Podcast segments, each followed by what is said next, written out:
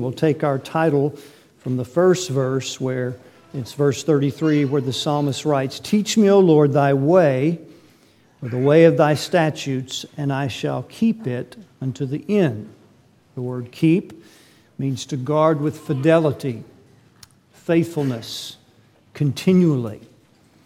And so when we try to title each one of these stanzas, we look for some particular interest or emphasis that the psalmist will make, usually in the first or second verse, although we see repeated phrases throughout Psalm 119. So we'll focus our attention on the word keep and we'll entitle it The Word of God Keeps Us.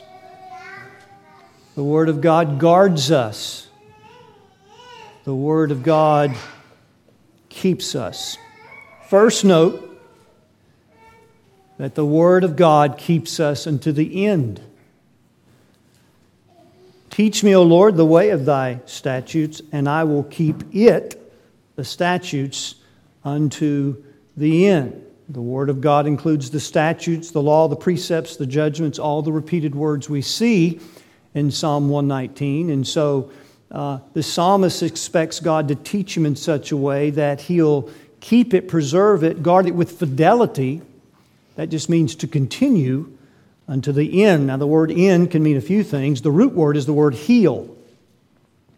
This is the word used for Jacob when he got his famous name, Jacob or supplanter. He grabbed his brother by the heel. It can mean the lowest part, the extremities of your body, like the heel. Of course, we know Esau said Jacob was rightly named Jacob, a supplanter, because he supplanted him, replaced him two times. The birthright he stole, and the blessing he got by trickery. Leads us to the next nuance. Not only heel, to grab the heel, the heel, the lowest extremity, could mean fully or completely, it means consequence or reward. Why did Jacob grab him by the heel? He was after a reward the reward of the birthright, the reward of the blessing. It's used as reward in Psalm 119, where the psalmist says, More to be desired are they than gold, yea, than much fine gold, sweeter than honey and the honeycomb. Moreover, by them thy servant is warned, and in keeping them there is great end. But he uses the word what? Reward. The consequence, the result, the reward is great. It's used as a reward, but here, end means with regard to time. He will keep it, He will stay in it, He will be preserved by the Word unto the end of time or your life or until God calls you home. And of course, those nuances kind of fit together, don't they? Because when you're keeping it to the end, what is at the end? What is the result of keeping by the preserving grace of God.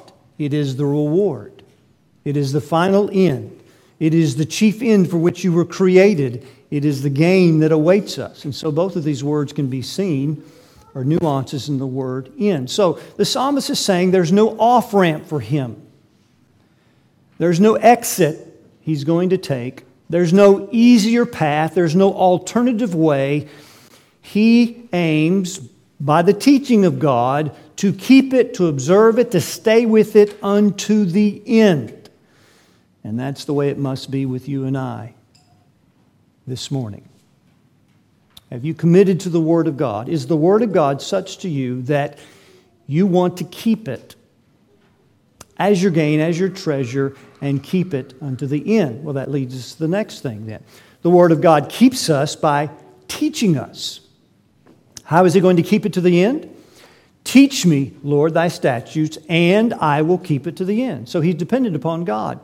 Give me understanding, he would say in verse 34, and I shall keep thy law. Yea, I shall observe it. He uses the word keep again. Then he adds the word observe, which means to do what it says.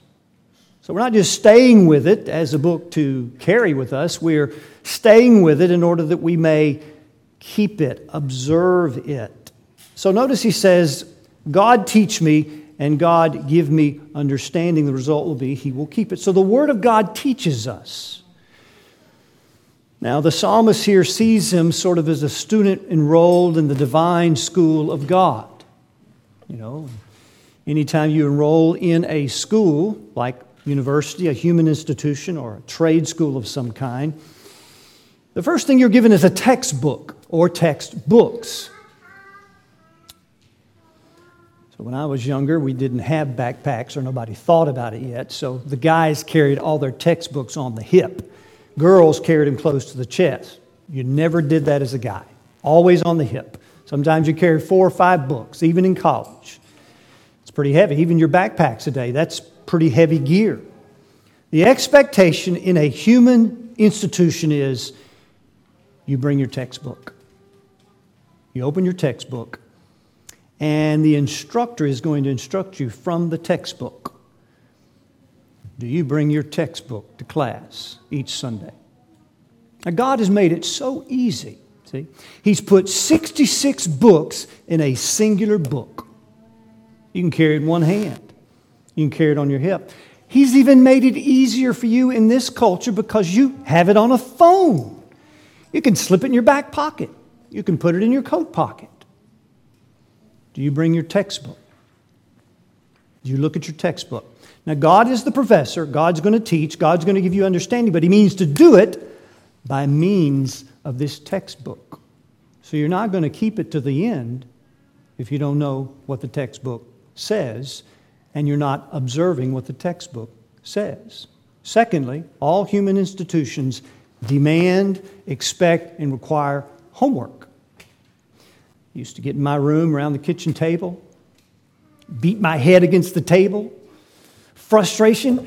What was that teacher talking about? This makes no sense. See? Hence why the psalmist says, Teach me, Lord. Give me understanding. So, what's he doing when he makes that request? And we've seen this request already in Psalm 119. He's bringing his eyes to the book, to the textbook, and then he's going to follow up from what God taught him in a Sunday sermon, and he's going to do homework and look at it and examine it. And then he's going to do what? What do you do in a human university?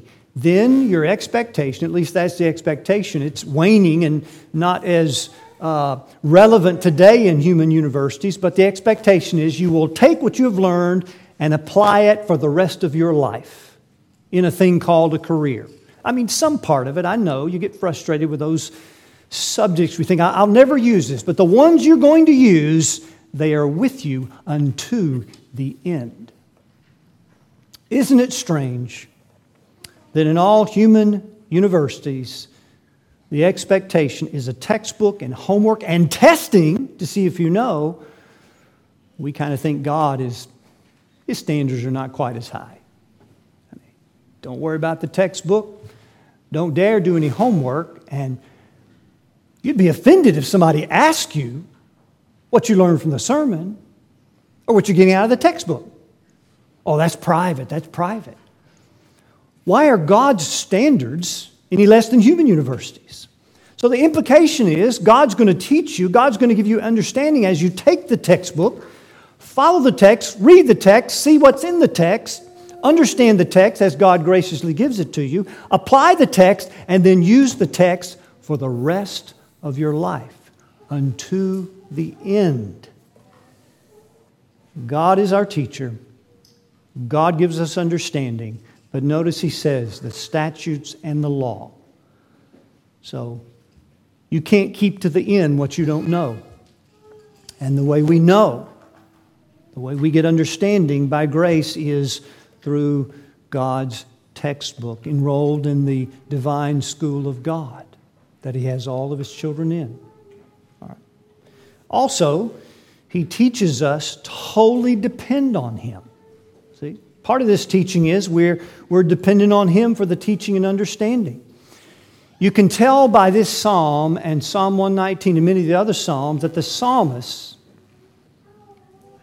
is aware of the impotency of his own free will to resist temptations and to bring into action the principle of grace in his life. How do you know that? Listen to his words. Teach me Give me, make me, incline me, turn me turn me away, quicken me, revive me. That would make no sense if the psalmist had an independent free will. Oh, sometimes men will argue the freedom of the, the will to the point that they argue themselves right out of the grace of God. When the will is in a state of sin and death, we are not free to spiritual good and we are not free to convert ourselves. But then, when converted, we are free to do spiritually good things. How? As God is decisive in inclining us to it. We are responsible for being willing, but the psalmist understands the impotency of his free will independent of God, and therefore he cries out, which we should too Lord, teach me, give me, make me, incline me, turn me, quicken me. That makes no sense if his will is absolutely free. The only will that is absolutely free is the divine will because no one helps him, no one assists him, no one inclines him, no one teaches him. Your will is not free in the absolute sense. So, what does he say? He wants to wholly depend on God, so he asks God to do what God aims to do, and then he puts his will in the position to receive that inclining grace. And what is that position? the Word of God that keeps us. In a state of glory, the will will be free with no remaining corruptions of the sin, no inclination toward evil whatsoever. But now we are still inclined at times in that direction, aren't we? So he's wholly dependent on God to teach him and to give him understanding and decline him, and yet he goes to the place where God will incline his heart. And that is the gracious textbook in the divine school called grace. But then note, he is teaching, God is teaching, giving him understanding with a whole heart. Verse 34 Give me understanding, and I shall keep thy law. Yea, I shall observe it with my whole heart. And the point is this a half heart will not make it to the end. A half hearted service to God will not keep it and will not keep it to the end. Now, what does that mean? Well, here's number three, the third point. And that comes in verse 35. Make me to go in the path of thy commandments for therein do I delight. Incline my heart unto thy testimonies, and not unto covetousness. The Word of God keeps us moving, or we could say advancing, or we could say making progress. See, when we're serving God with a whole heart, then the teaching of the Lord, the understanding that He gives, keeps us moving toward the end. You hear this in the Word, it's a single word in the Hebrew make me to go. That word means first to lead or to be brought about, then to tread or to march forth. Isaiah 42 16. I will bring the blind by a way they know not. I will lead them in paths they have not known. To lead and to bring is the same Hebrew word. God is going to bring the blind, He's going to bring the remnant of Israel from Babylon to Jerusalem. So, what does that mean for them? They're going to tread a pathway. They're going to march forth. They're going to make progress from Babylon all the way to Jerusalem, all the way to the end destination. So, the implication of being led is that we go. The implication of being brought is that we are marching forth. We're moving. But notice the basis of his request and the base, basis of the movement. Make me to go in the path of thy commandments because or since therein I delight. Now, that's an odd way to reason, isn't it?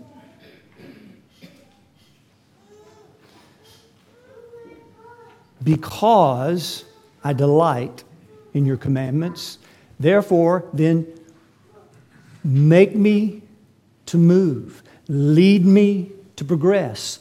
Lead me onward, where? In the pathway of commandments. See? A whole heart is a heart that delights in the commandments of God. A half heart is a heart that takes no delight in the commandments of God, whereby that person will not keep it, the commandments, to the end. And so that is the connection between I'll observe it with a whole heart. A whole heart is not a, a, a heart free from sin, it's not a heart free from struggle. It's a heart that's fully planted in one camp and one camp alone, the, the camp of God. And with a whole heart, then, the basis of making progress to the end will be your delight in the commandments of God. Now, why would anybody, us included, delight in being commanded? I don't ever recall in my life, especially as a young man, especially as a boy in my parents' house, whenever I was commanded to clean my room, I just never felt an overwhelming pleasure and delight in the command. Now, maybe you're different. Maybe you have, but that just wasn't part of my psyche. See, we have to remember that the delight is not in the commands as an end, it's in the commander who makes the commands. Look again at verse 2. Blessed are they that keep his testimonies. It's the word of God. That's equivalent to commands. And that what? Seek him with the whole heart. Give me understanding. I will keep your law. I will observe it with my whole heart. Make me to go in the path of your commandments, for therein I delight. What does he delight in? He delights in the God that he seeks that then overflows in a pathway of keeping commands. And so the commandment in and of itself is not what the psalmist delights in. It's the God, it's the commander in chief that he seeks. And therefore, when the commander makes a command, to love the commander is to love what he says. Because what he says is good and righteous and lovely. And so we cannot disconnect the Redeemer, the commander, from the commands that he makes. Do you delight in Jesus Christ as your commander, the one who commands, the one who gives commandments? Without delight, and we understand that every moment of our existence is not one of delight, but what's the point of the psalm? The end. See? If there's no delight in the commander, you won't make it to the end. Is delight necessary in keeping commands? Yes, it is. Because without it, you will just have external compliance for a period of time. Because the heart is seeking to delight in something. Isaiah 55, verse 2. Let your soul delight itself in fatness. Hearken unto me. Listen to me, God says. And then what does he say in verse 6? Seek the Lord while he may be found. Call upon me while he is near. When you seek the Lord, what do you expect to find? You expect your soul to delight itself in fatness. So when you seek the Lord and your soul delights itself in fatness, the upshot is you're on the pathway of keeping commands to the very end by faith. Without a whole heart, without delight, you're going to take the off ramp. You're going to take the exit because your heart is seeking to delight in something. So that's why he makes it the basis. Since I delight in your commands, make me to go in that pathway. Because if he had no delight in the commands, would he be on the pathway? No. Now, the Connection is verse 36 Incline my heart into thy testimonies and not to covetousness. So when we're delighting in the commander and his commands on the pathway of obedience, our hearts are being inclined, influenced, stretched out, bowing down to those same commandments and God Himself. And the upshot is we are not being inclined to covetousness. Covetousness is the off ramp. Covetousness is the exit from the pathway of keeping commands. And so, how is he going with a, to, to be a wholehearted uh, service to God in such a way that he stays on the pathway to the end because the Word of God is going to keep him there because the Word of God is going to be his delight that keeps him from covetousness. Does anybody struggle with that? Covetousness could be just related to money, could mean gain or profit in a violent way using force. It could mean gain or profit in an unjust way, fraudulent deception, or it can just mean selfish gain. See? When the heart is inclined toward God with delight, that helps us to resist being inclined toward gain that is selfish in nature. It's just for me. See, we cannot love, and the singular commandment that Jesus reduces all the commands to is loving your neighbor. We cannot love on the pathway of keeping that command if our hearts are inclined to selfish gain. It'll never happen. And you won't make it to the end. We need God to teach us. We need understanding. We need this delight as He reveals himself by means of the word, and that revelation then will be the, the catalyst to help keep us from stretching our hearts, bowing down, and moving out in the pathway of covetousness. Now, look at a few places this is said. Right in the very Decalogue, in the Ten Commandments, we see that delight or love must precede keeping commands. Now, we understand that Jesus did this perfectly for us. So, we understand what the law is to bring us to Christ. So, when we look at the law, we see Jesus satisfied the law for us. Now, by faith, we want to keep God's commands. So, what does it say? God is keeping mercy. He's showing mercy to thousands of those that love me and keep my commandments. Because love is a prerequisite for obedience. Whoever loved anything and had no delight in it? Your favorite food. Whoever loved a food and ate it with no pleasure? Whoever loves a vacation spot and goes there with no delight. Whoever loves a book, a sports team, and watches and reads the book with absolutely no pleasure. To some degree, varying degrees, whatever we love, we delight in it. God shows mercy to thousands of those that love Him because His mercy produces the love and what's the upshot of that love? Keeping commandments. We could apply this to Jesus Christ himself, his delight, his love. He would say in John 14 30, he said, Henceforth I will not talk much with you. He's in the upper room discourse. He's speaking to the disciples. He's about to go to the crucifixion. Henceforth I will not talk much with you, for the prince of this world is coming, and he has nothing in me. But that the world may know what? that I love the Father, and as the Father gave me commandment, even so, arise, let us go forth. You see, love preceding the commandment, and Jesus speaks of himself. What does he mean?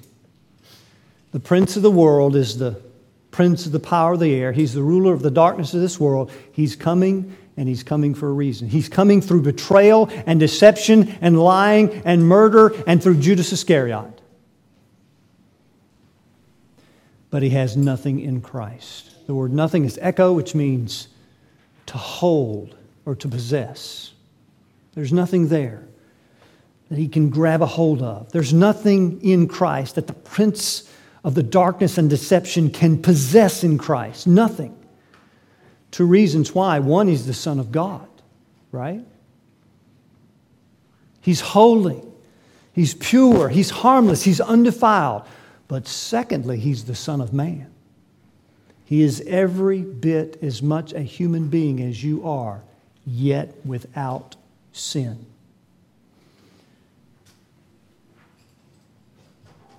What is in Christ that means the prince of this world had no hold on him? Could not seize him, could not possess him. That is the prince of this world. Love. But that the world may know that I love the Father. The devil could not tempt him, persuade him, or seize him because he was so filled with delight in the love of God. He is the commander that kept the law. He's the one that loved God and kept his commandments. He's the one that delighted in the law of the Lord, Psalm 40. Sheer and pure delight. Why? Because he was so filled with the love of God and the delight of God that what did he do? He got up and he went to the cross, which was the commandment of God, according to John 10 15. I lay down my life that I may take it again. This commandment, the crucifixion, he's going to lay it down and take it up. This commandment I received of my Father. What kept him to the end of the commandment? that's, our, that's what we're talking about. Keep it to the end. The word keeps us by teaching us. God, the teacher, keeps us by what? Moving us to the end. What moved Jesus all the way to the end? love and his experience of that love, according to John 15. If you keep my commandments, you shall abide in my love, even as I kept my Father's commandments and abide in his love. Now, notice Jesus. How did Jesus keep the command of the cross and keep all the commands of the law? By abiding in the love of God. What are we talking about? Delighting in God's love in such a way that we're not inclined to covetousness, which is selfish gain, but we're inclined to the love of God, which is our delight. So, what does Jesus say in John 15? Even as I kept his commands, because I abide in his love, these things have I spoken unto you, that your my joy might remain in you and your joy might be full. So, Jesus, by his own testimony, is telling us what? abiding in God's love for me, Jesus speaking, was sheer delight and joy. And out of that delight, what did Jesus do? He kept the commandments all the way through the end of the cross. Now, yes, he's the Son of God, but what is Jesus saying to us now? If we abide in his love, if we delight in his love, if we delight in the Redeemer and delight in his commands because that's a reflection of the Redeemer. What's the upshot? We're inclined, we're influenced to the testimonies and away from selfish gain. Does anybody have a struggle with selfishness here? What day do you not? What day do I not? What is going to help me? Can I just delight on my own? No. Ask it shall be given. Seek, and you shall find. Knock, and the door shall be opened unto you. Will not the Father give the Holy Ghost to everyone that asketh him? And he is the agent of love. And so the Word of God keeps us moving to the end because it keeps us in the love of God as we keep ourselves in the love of God, Jude. That's why Jude said to earnestly contend for the faith once delivered to the saints, not twice delivered once. Why? Because you're preserved in Christ Jesus. What is the pathway of that preservation? The Word of God, the faith delivered to the saints. What does the faith do for us?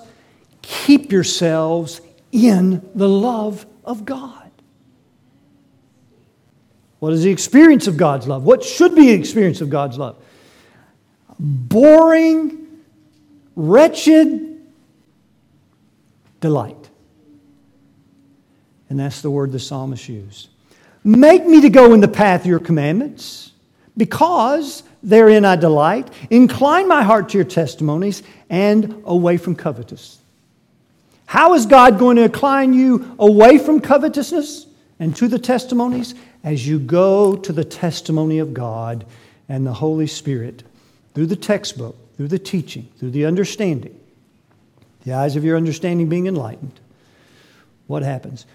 God will give you delight.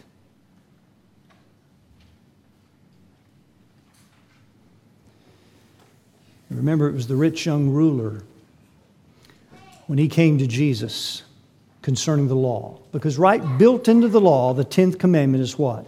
Thou shalt not covet. The book ends on the law Thou shalt not covet, thou shalt have no gods before me. Covetousness is idolatry, Ephesians 5, Colossians 3. What is idolatry? Having gods before God. So, inherent in the law itself is not to covet. And what's the summation of the law? To love God. So here's this young ruler. He's eager. He comes. He falls down before Jesus and says, Good master, what good thing must I do to inherit eternal life? Why callest thou me good? There's none good but one, that's God. Now, some people think Jesus is saying, Well, I'm not God. That's not what he's saying. He thinks he's good, the rich young ruler. There's only one good God, and Jesus is God, and so the ruler has a perverted sense of his goodness because there's no one that does good. And Jesus says, You know the law. And then he quotes the second tablet relating to neighbor. Honor your mother, father, don't kill, don't steal, don't commit adultery, don't bear false witness. But he leaves off covetousness and he leaves off the first great command to love God. So the rich young ruler thinks he's loved his neighbor well. All these I've kept from my youth up. Jesus said, One thing you lack. Just one colossal, massive thing. Now, we already know if Jesus leaves off the first tablet, that's what he's lacking. So he will address his heart with the first tablet or the issue of loving God in three ways. One thing, but expressed in three ways. Sell everything you have, give to the poor, take up your cross and follow me, and you'll have treasure in heaven. And he went away sorrowful. Do you know why? He was a covetous man that loved his money and his glory and his own self righteousness. What did he lack? He lacked the love of God, he lacked delight in God. So he shattered the whole law just like you and I have. So when we ask God to keep us, we ask Him to teach us and to give us understanding, we ask Him to make us to go in the path of His commandments, we are asking Him to make His love our delight. We're asking Him to fulfill our longings. Because without delight, without a whole heart, we take an exit ramp. You ever taken an exit ramp? You ever decided to take the off ramp? Why did you do that? Something attracted, something you loved, something you wanted, something you desired, something gave you pleasure, and you took the exit.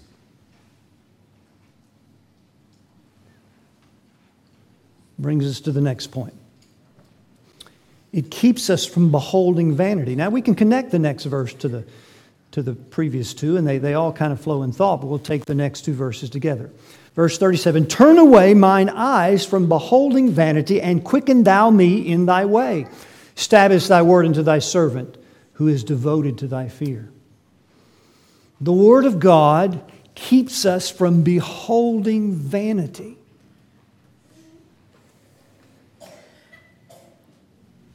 Beholding means to gaze at with intent and interest. You know, you can just stare at somebody and gaze at them, and you know, your parents always said, Stop staring. You're like, Oh, I don't know what I was doing. Or you can gaze upon something with intent, purpose, aim, and great interest. So the psalmist understands his tendency to behold vanity, so he asks the Lord to turn away his eyes from gazing upon it upon vanity. What is vanity? It's futility, uselessness, worthlessness, valuelessness. It actually means not accomplishing the intended purpose. Turn away mine eyes from gazing with intent and purpose on an object called vanity because that object will not bring about the purpose that I'm gazing for. And what is that?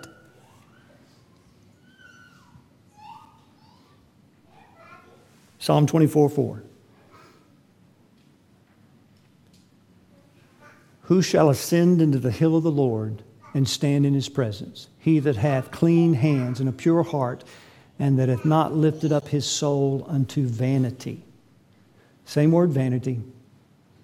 Lift up the soul, however, means to be directed by desire.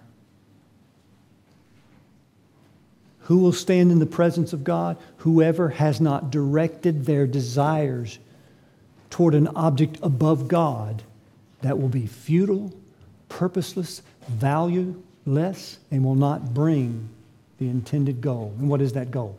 To satisfy your desires. That's what covetousness is trying to gain. He's looking, he's searching for some object that will satisfy his desires. The psalmist understands his proneness to that. So he says, Lord, turn away mine eyes from gazing on vanity in such a way that I'm, my heart is taken by it. Now, there's two ways you can do that. First, you can turn your eyes away physically, right? In Pilgrim's Progress, Bunyan speaks of pilgrim and faithful going into Vanity Fair, the city, and oh, the worldly pleasures that were there. Now, they understood, the townspeople, that pilgrim and faithful, they spoke another language and they looked different. But the thing that irritated them the most is they would not take the goods of Vanity Fair. So they told them, Look upon them, look upon them. And Bunyan uses this text. And they close their ears, faithful and pilgrim, and they run away, saying, Turn away mine eyes from beholding vanity. Now, sometimes that's the first thing we need to do just close the eyes to it physically. It takes about five seconds for your lust to be enticed.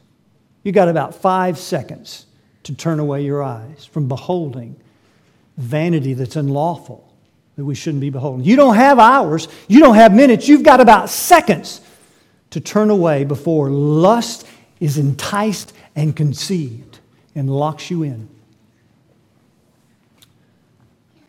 So, if we're going to ask God to turn away our eyes from beholding to gazing upon it with interest, we've got to close our eyes to it. That's the first line of defense. But vanity is much broader than just things unlawful. You know, Solomon says in Ecclesiastes 1 2, all is vanity. Everything under the sun is vanity.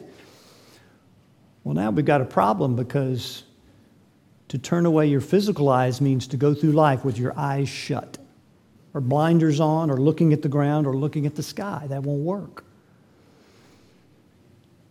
So, even with lawful things, things that are good, we have to turn away our spiritual eyes from gazing, beholding vanity, directing our desire towards things that will not accomplish what we think they will deliver on our desires.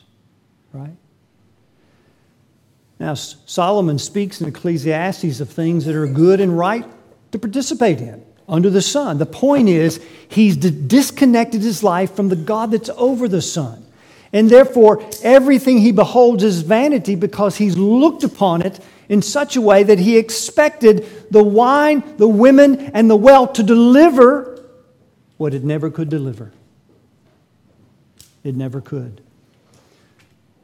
So, Part of the battle here in turning away our eyes from beholding vanity is to understand that it's vanity, just to know that.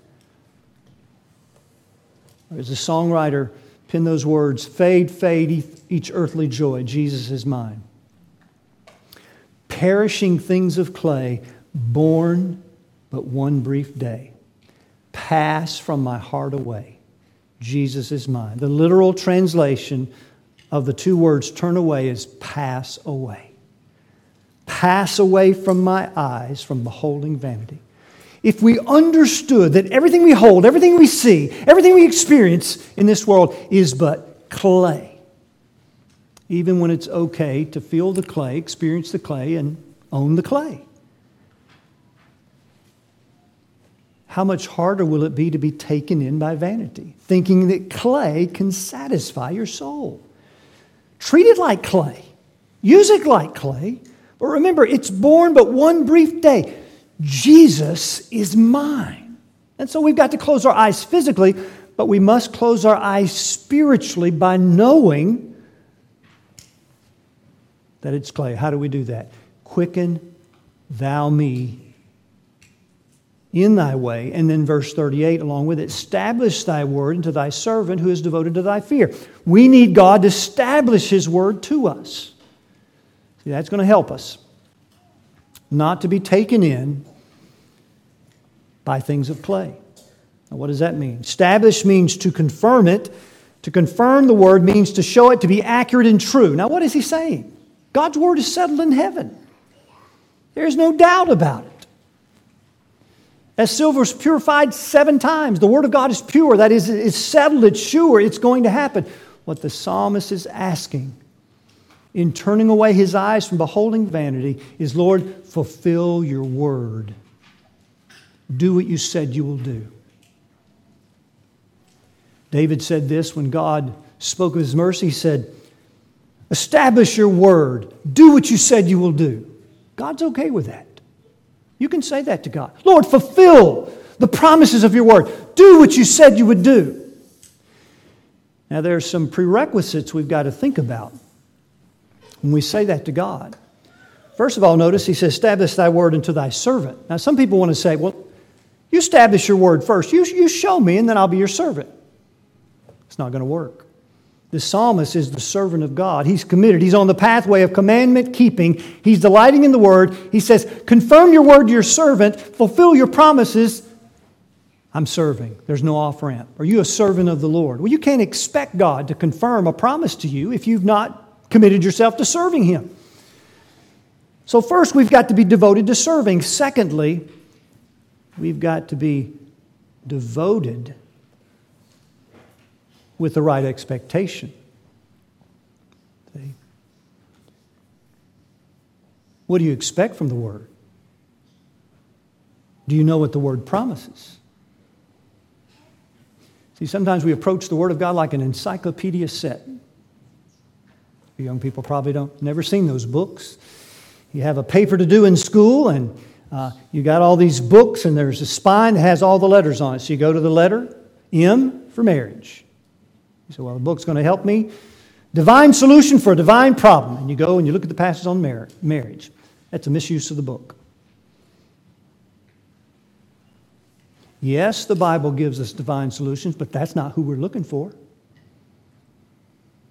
We're seeking the Lord.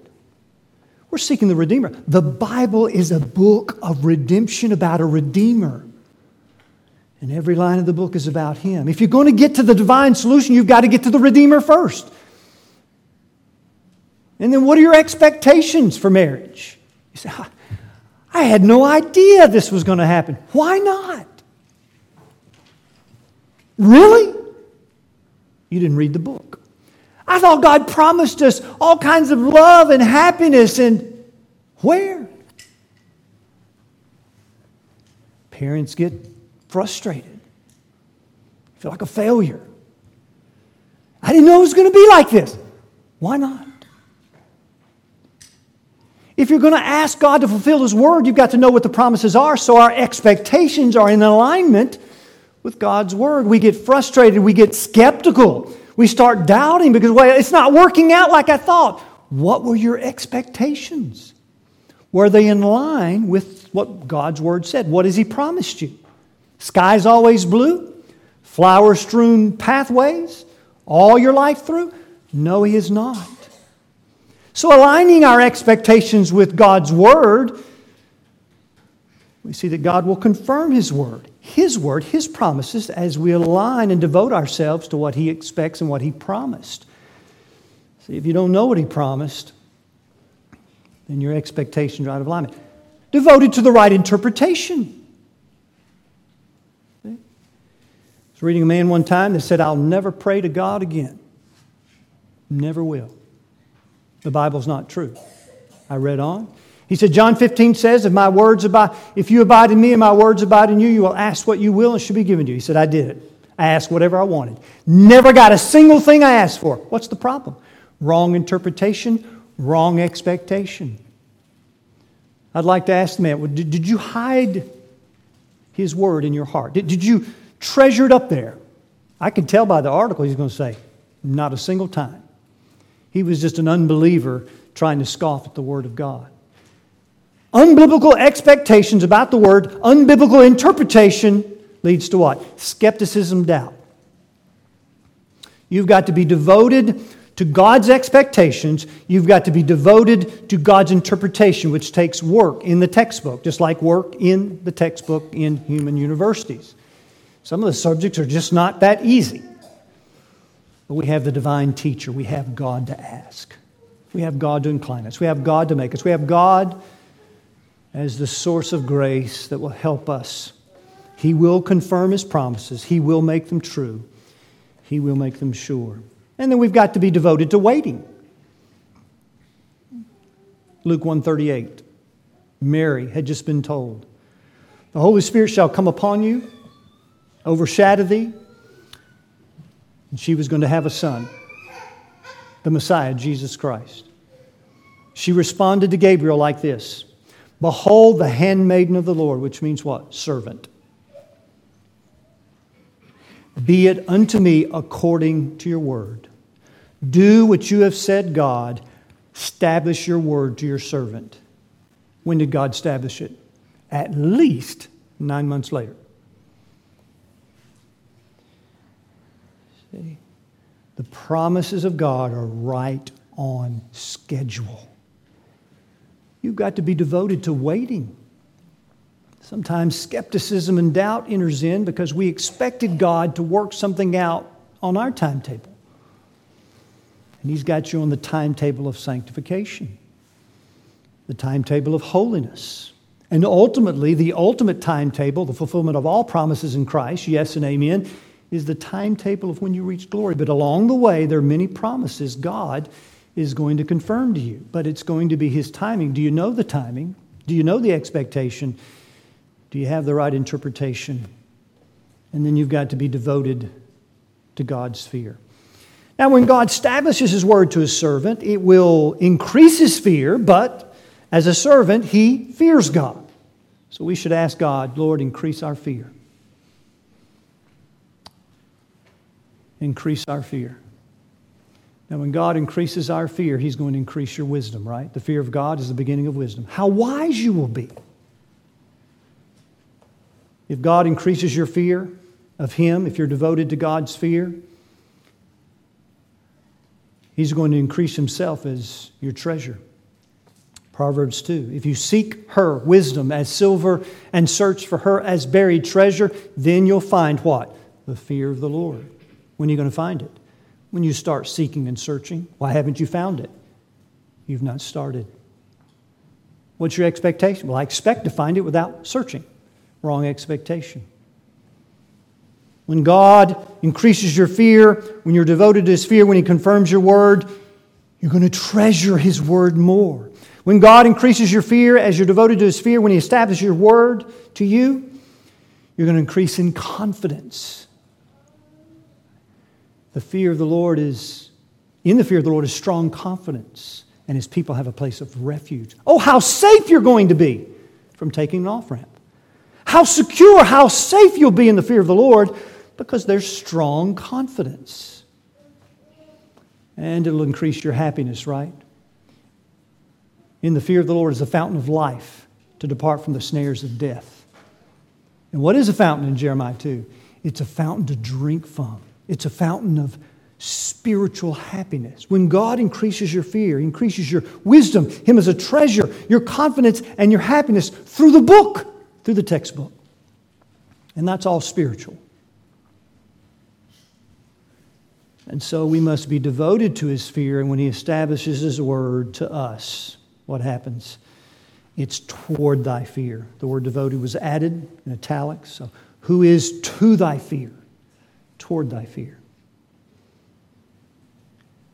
And then, lastly, keeps us from dropping out. See? The greatest danger we could have is dropping out of the divine school of God, where He's teaching, giving understanding, making us go, inclining us, turning us. And then the psalmist says, Turn away my reproach, which I fear, for thy judgments are good. Behold, I have longed after your precepts. Quicken me in your righteousness. Now, he could dread reproach from two different angles. One, the, re- the reproach of confessing Christ, or the reproach of righteousness that Peter mentions. That's something to be dreaded, even though the Bible speaks of it as something to rejoice in. If you be reproached for the name of Christ, happy are you. Rejoice. We could dread that. It's, it's shame and disgrace heaped on us. The other kind is the shame and disgrace of personal failure. That could be what he dreads. We're not sure which way to go, but I'm going to lean towards the latter because of the statement, for your judgments are good. Whatever judgments, decisions of God toward us, they're not burdensome.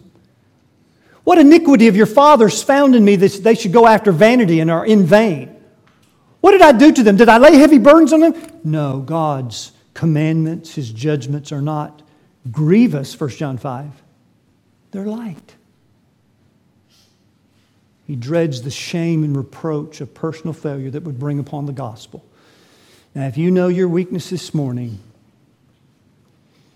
if you know your tendency, if you know yourself to be a sinner, you could have the same dread. We should have.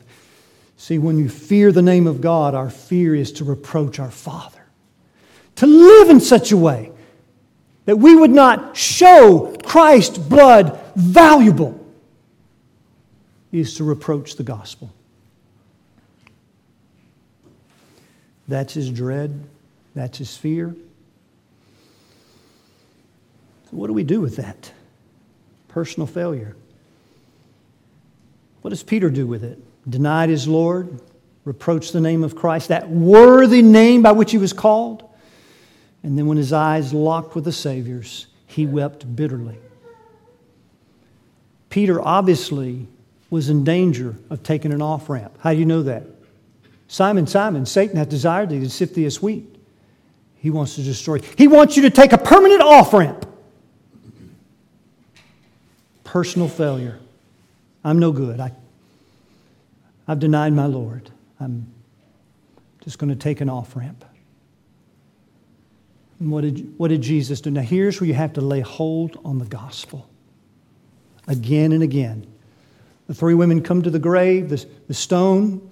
They didn't know what they were going to do because it was so heavy they couldn't roll it away. Well, Jesus had already rolled it away so they could look in. The angel that was sitting where Jesus had lain said, He is not here, He is risen as He has said. Go tell my disciples, and you tell Peter. You tell him. What do you want us to tell him? The gospel. I'm arisen. He's come up out of the grave. What do we do with personal failure? What do you do when you deny the Lord? You lay hold on the gospel. The same word turn away means to pass by. Micah 7:18 says, "Who is a God like unto thee that pardoneth iniquity and passes by the transgression of the remnant of his heritage because he delights to show mercy?" Pass by is the same way, turn away my reproach. He has reproached him. Peter did reproach him. How can God just pardon and pass it by? It was passed upon Christ.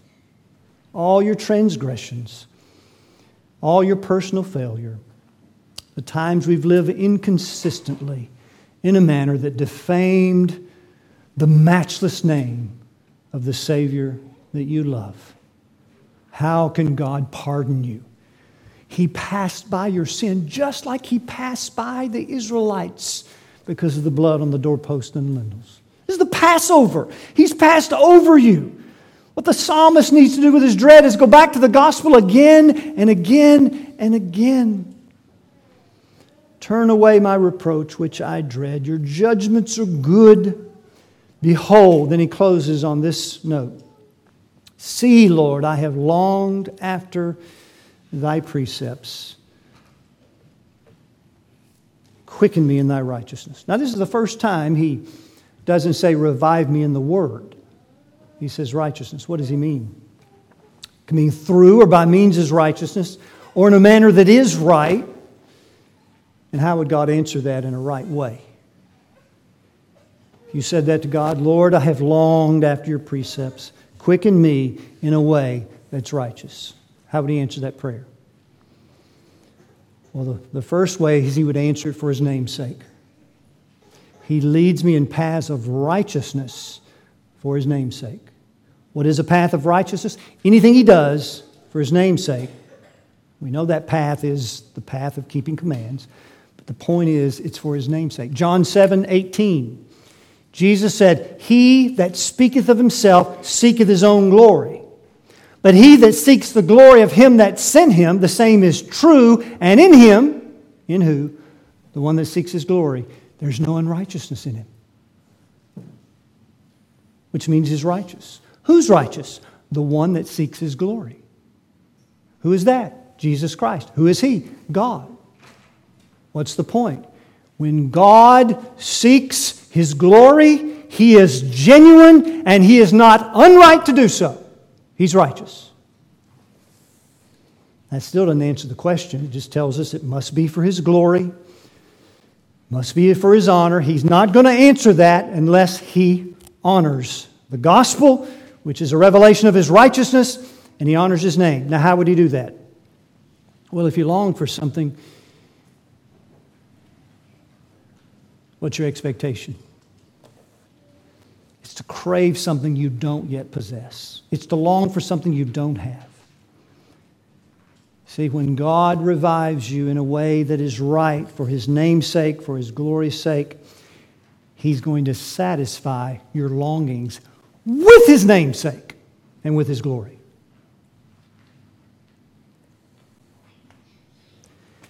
He can have confidence in this request. God cannot deny Himself. If he does it in any way apart from the gospel, it wouldn't be right. If he does it in any way that's not for his namesake, it wouldn't be right. How can God satisfy sinners who have failed in a way that glorifies his name? The gospel of Jesus Christ, which is a revelation of his righteousness. Or we could say it like the catechism the chief end of man is to glorify God by enjoying him forever. Is that right? Glorify God, that's right. How is that right? What's God going to do with your longings? He's going to bring you into the enjoyment of His glory forever and ever and ever. What are we talking about? How the Word of God keeps us to the end.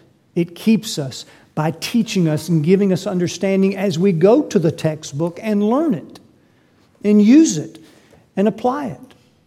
It keeps us moving in the right direction as we delight and we're inclined to it and away from covetousness.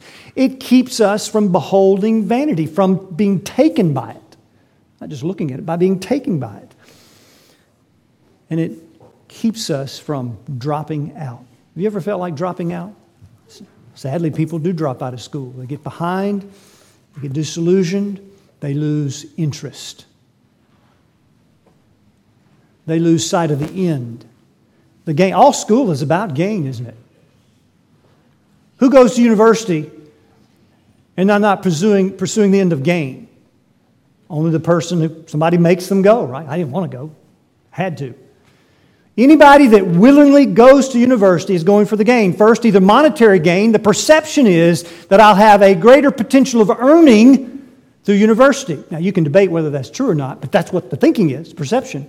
The other reason may not be money, it may be personal fulfillment. No, it's not about the money to me. I know that through university I'll get the credentials to be fulfilled in doing the job that I enjoy.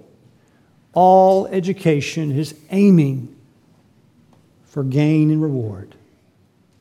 What's God's education aiming for?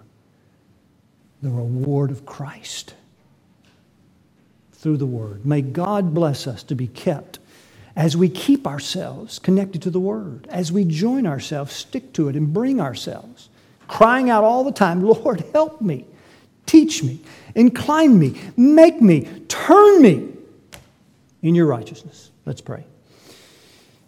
Father, thank you for your word, and we just want to pray with the psalmist. We feel our own impotency. We feel, Lord, that even though loving you, trusting you, having been converted by your grace, we feel still our tendency to turn toward covetousness and selfish gain. Lord, help us, rescue us, deliver us for your name's sake and in your righteousness. Quicken us, give us understanding. turn us, keep us, make us to go in the pathway, pathway of delight. Lord, we're asking you, we're calling on you to do which we cannot do apart from you. Although we love you, although you've shown us your glory, we are not able. So, Lord, make this a reality in everyone's life in this room. Make it a growing reality. Make it a reality that starts this week. Anybody who's not been using the textbook, may they start this week. For anybody who's not been going to the place where we find understanding and the teaching that you do through the book, may we start today. Today is the day of salvation. Today is the day of rescue and grace. Today, Lord, may it be today. Bless us not to be like the James 1 man that has yet heard another sermon and goes out, forgets what manner of man he was. May we continue in the perfect law of liberty and find the blessing in it. We ask you all this in the matchless name of our Lord and Savior Jesus Christ. Amen.